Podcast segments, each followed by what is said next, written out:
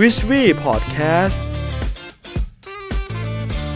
สวัสดีครับทุกคนขอต้อนรับเข้าสู่ w i s h w e Podcast ผมสร้างทุกวันให้เป็นวันที่มีความหมายครับ วันนี้เราอยู่กันที่ EP ที่ 88 ครับผมกับเบนันนะครับ ก็ คิดว่าทุกคนน่าจะเข้ากันสู่สัปดาห์ที่ 2 ของปีแล้ว อาทิตย์ที่แล้วก็เป็นอาทิตย์แรกของหลาย ๆ คนที่เริ่มทำงาน แล้วก็เริ่มมีการ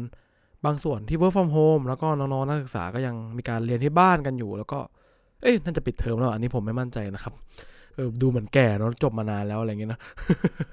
โอเคก็นั่นแหละครับ ก็ถือว่าต้อนรับเข้าสู่ทุกคนอุ่นเครื่องกันอย่างเป็นทำการในปี 2021 นี้นะครับ วันนี้ผมอย่างที่อาทิตย์ EP ที่แล้วผมคุยเรื่องการอ่านหนังสือไปแล้ว วันนี้ผมเลยอยากจะมาพูด คุยเรื่องการพูดบ้างพอดีว่าผมไปเจอประเด็นหนึ่งที่น่าสนใจเหมือนกันเกี่ยวกับของทาง The Matter นะครับพูดเรื่องการ พูดแทรกคนอื่น เออไอไอเรื่องการพูดแทรกคนอื่นเนี่ยลองทุกคนเชื่อเชื่อเลยว่าแบบในสังคมทุกคนที่อยู่ทุกวันเนี่ยมันน่าจะมีกลุ่มคนทุกกลุ่มจะต้องมีคนที่มักจะชอบพูดแทรกคนอื่นกัน วันนี้เราจะมาคุยถึงประเด็นนี้กัน ซึ่งซึ่งในภาษาทางการสนทนาในการพูดแทรกคนอื่นเนี่ยเขามีชื่อภาษาอังกฤษเขาเรียกว่า intrusive interruption นะครับอะไม่ต้องจำก็ได้แต่ว่าผมจะเรียกมันว่า intrusive interruption ก็คือการ พูดแทรกที่มันพยายามที่จะทำลายบรรยากาศ แล้วก็บางครั้งเขาบอกว่ามันอาจจะเสียมารยาทนิดนึง หรือว่าเอออาจจะไม่ไม่ไม่เหมาะสมสำหรับบางกาลเทศะอะไรเงี้ย ใคร ๆก็คงจะเคยเจอกันใช่ไหมครับ ว่าแบบเวลาเราพูดคุยกันอยู่ดีๆ ก็จะมีบางคนในกลุ่มเราที่พูดแทรกขึ้นมาแบบเฮ้ยนู่นนี่นั่นขึ้นมาทำลายบรรยากาศแบบตัดบทเปลี่ยนเรื่อง ถึงแม้ว่าบางครั้งอันนี้ต้องยอมรับกันตามตรงว่า การพูดแทรกเนี่ย จะจำเป็นค่อนข้างจะจำเป็น คุณคุณเคยดูละครไหมบางทีแบบที่แบบพระเอกเข้าใจนางเอกผิดอะแล้วก็แบบด่าด่าด่าแล้วนางเอกก็แบบไม่พูดอะไรเงี้ยจนสุดท้ายแบบพระเอกก็เข้าใจผิดแล้วนางเอกก็เลยโกรธมากก็เลยไม่ได้พูดความจริง แต่ถ้าเกิดนางเอกรู้จักการใช้การพูดแทรกในการ intrusive interaction เนี่ย interruption เนี่ยก็จบว่าไม่ใช่มันเป็นอย่างนั้นอะก็จบละครก็จะจบพระเอกก็จะเข้าใจนางเอกถูกเรื่องมันก็จะจบใช่ไหมครับ แต่ว่าอันนั้นก็เป็นบทละครเนาะเออ ซึ่งบางครั้งเนี่ย นี่คือตัวอย่างที่เห็นได้ชัดคือการการพูดแทรกเนี่ย ไม่ใช่สิ่งที่ห้ามทำนะ เป็นสิ่งที่จำเป็นในการแก้ปัญหาหรือบางอย่าง เพื่อให้แบบป้องกันให้มันคำพูดมันถลายไปเขาบอกว่าเหมือนคำพูดที่มันออกจากเราไปแล้วเนี่ย ไม่สามารถย้อนกลับมาได้แล้วคำคำพูดอะไรเงี้ยแต่ว่าบางครั้งเนี่ยการที่เราจะปล่อยถ้อยคำหรือว่าคำพูดบางคำออกไป โดยที่เราไม่ได้สนใจความรู้สึกของผู้คนเนี่ยก็คงจะไม่ค่อยดีเท่าไหร่ใช่ไหมครับเนาะอืม มีมีคำเรียกรูปแบบของการพูดแทรกเนี่ยที่ที่ทำลายบรรยากาศต่างๆเนี่ยเขาเรียกคำทั้งหมดนี้เลยนะว่า intrusive interruption นะครับ โดยธรรมชาติของมนุษย์เนี่ยอยากให้ทุกคนลองคิดตามว่า มนุษย์เราเนี่ยมักจะชอบพูดเรื่องของตัวเองมากกว่าการฟังเนาะถูกไหมหลาย ๆ คนเนี่ยเขาจะชอบที่จะพูดมากกว่าฟัง เพราะว่าเรารู้สึกว่าเราได้ระบายเราได้พูดเรื่องของตัวเองทำให้คนสนใจเรื่องของตัวเอง คือตามหลักจิตวิทยาของ ของมาสโลเนี่ยเขาบอกว่าเราต้องการการได้รับการยอมรับจากสังคมใช่ไหมครับพอเราต้องการการได้รับการยอมรับจากสังคม มันก็สะท้อนกลับไปว่าเฮ้ยเราต้องการที่จะการพูดพูดเพื่อให้คนอื่นฟังเพื่อให้เขายอมรับ เวลาคนอื่นเขาฟังเราเราเหมือนได้รับการยอมรับเฮ้ยมีคนฟังเรื่องของฉันนะอะไรประมาณนี้แต่ถ้าเราสังเกตดีๆนะครับ ตามธรรมชาติให้มันมองอันไปถึงเรื่องของไบโอโลจีทางชีววิทยาของมนุษย์เราเนี่ย มนุษย์เนี่ยถูกถูกออกแบบมาให้มีปากหนึ่งปาก แต่ว่ามีหูสองข้าง ด้วยด้วยเหตุผลทางธรรมชาติสมัยก่อนก็คือว่ามีหูที่ไม่สามารถปิดได้เพราะว่าต้องการเตือนภัยอันตรายเนาะแต่ว่าในเชิงของการสื่อสารเนี่ยปากที่มีหนึ่งปากกับการมีหูสองข้าง แปลว่าเราควรสมมุติว่าแบ่งมีปากหนึ่งมีหูสองแปลว่าเป็นสามส่วน เราควรพูดแค่หนึ่งส่วนจากสามส่วน แล้วก็ควรที่จะฟังถึงสองส่วนจากสามส่วนนั่นเองนั่นคือวิธีการพัฒนาชีวิตที่ดีมากขึ้นนะครับ ก็ อยากให้ทุกคนลองฝึกที่จะฟังให้มันจบประเด็นก่อนแล้วก็อย่าเพิ่งพูดแทรก วันนี้ผมจะมาคุยกันต่อในเรื่องประเด็นการพูดแทรกว่า ในทฤษฎีการพูดแทรกหรือที่เขาเรียกกันว่า intrusive interruption เนี่ยมันจะเกิดด้วยกันมีทั้งหมด 3 รูปแบบ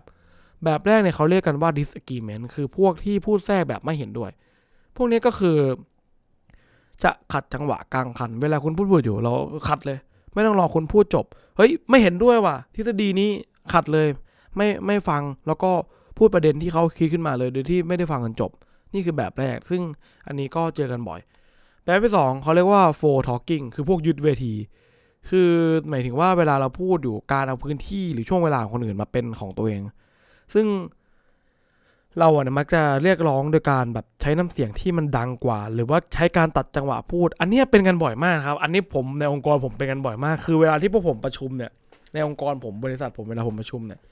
มักจะมีการใช้เทคนิคนี้กันบ่อย คือการแบบตัดคำพูด เช่นแบบเออกำลังแบบเถียงเถียงกันอยู่ว่าเออจะไปทางไหนดีในโปรเจกต์นี้ อีกคนหนึ่งมันก็จะแบบพูดตัดแบบปุ๊บเฮ้ยแต่ว่าคิดว่าอย่างนี้อย่างนี้อย่างนี้นะ มันก็กลายเป็นว่าเราเหมือนประมาณว่า พยายามจะตัดน้ำเสียงแล้วก็ยึดเวทีทำให้ทุกคนเนี่ยต้องฟังเราแล้วก็อีกฝ่ายก็แบบไม่อยากเถียงนั่นนั่นก็กลายเป็นการยึดเลย ไม่ให้อีกฝ่ายพูดเลยยึดเวทีของตัวเองนะครับเขาเรียกว่า for talking นะครับต่อไปอย่างที่สอง คือเอ้ยไม่ใช่อย่างที่สามคือการ summarization สรุปตัวประชัด อันนี้ก็ลองสังเกตดีคือเป็นการพูดแทรกเพื่อขัดจังหวะ แล้วก็เอาคำพูดที่ฝ่ายเนี่ยเพิ่งพูดไปเมื่อกี้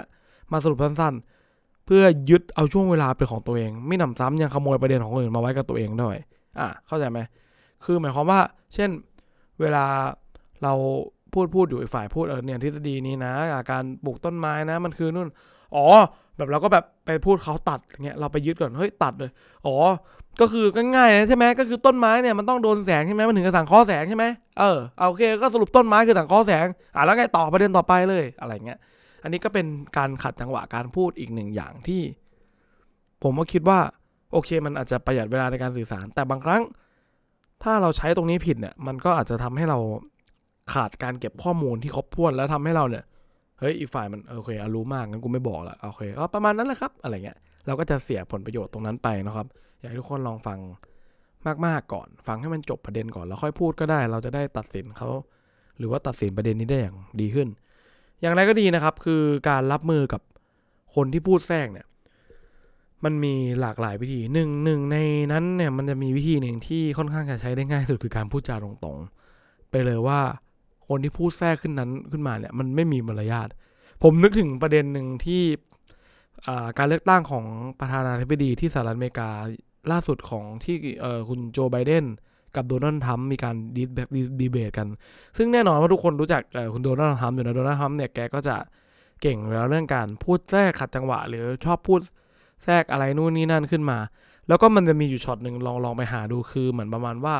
โดนัลด์ทรัมป์ก็เอาจริงๆมันเป็น turn ของโจไบเดนนะพูดพูดอยู่โดนัลด์ทรัมป์แกก็แทรกขึ้นมาตาม step แกมันเป็นเทคนิคจิตวิทยาแกนะครับมันลึกซึ้งมากนะโดนัลด์ทรัมป์เนี่ยก็พูดแทรกขึ้นมาด้วยโจไบเดนแกก็เลยสวนกลับไปว่า would you shut up man อ่า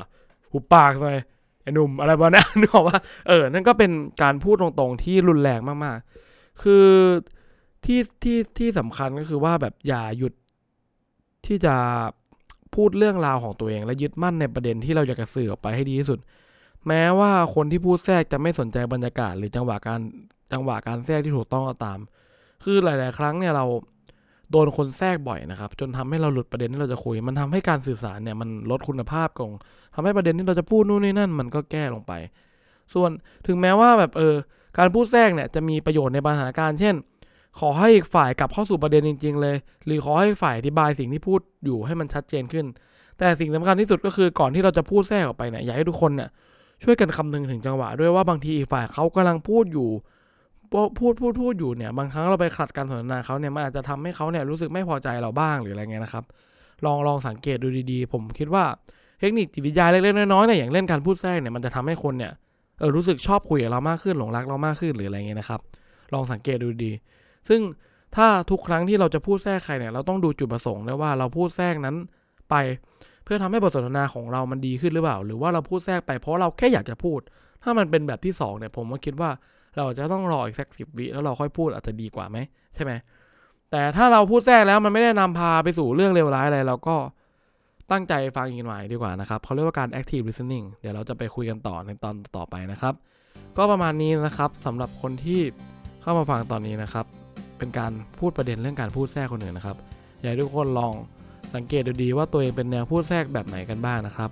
ขอบคุณทุกคนมากนะครับ ขอบคุณเว็บไซต์อ้างอิงนะครับจาก The Matter The Hub Post หรือว่าอะไรต่างๆนะครับ ยินดีมากครับ วันนี้ก็ประมาณนี้ครับ ผมหวังว่าเรื่องนี้มันจะช่วยสร้างวันของคุณครับผม สวัสดีครับ บ๊ายบาย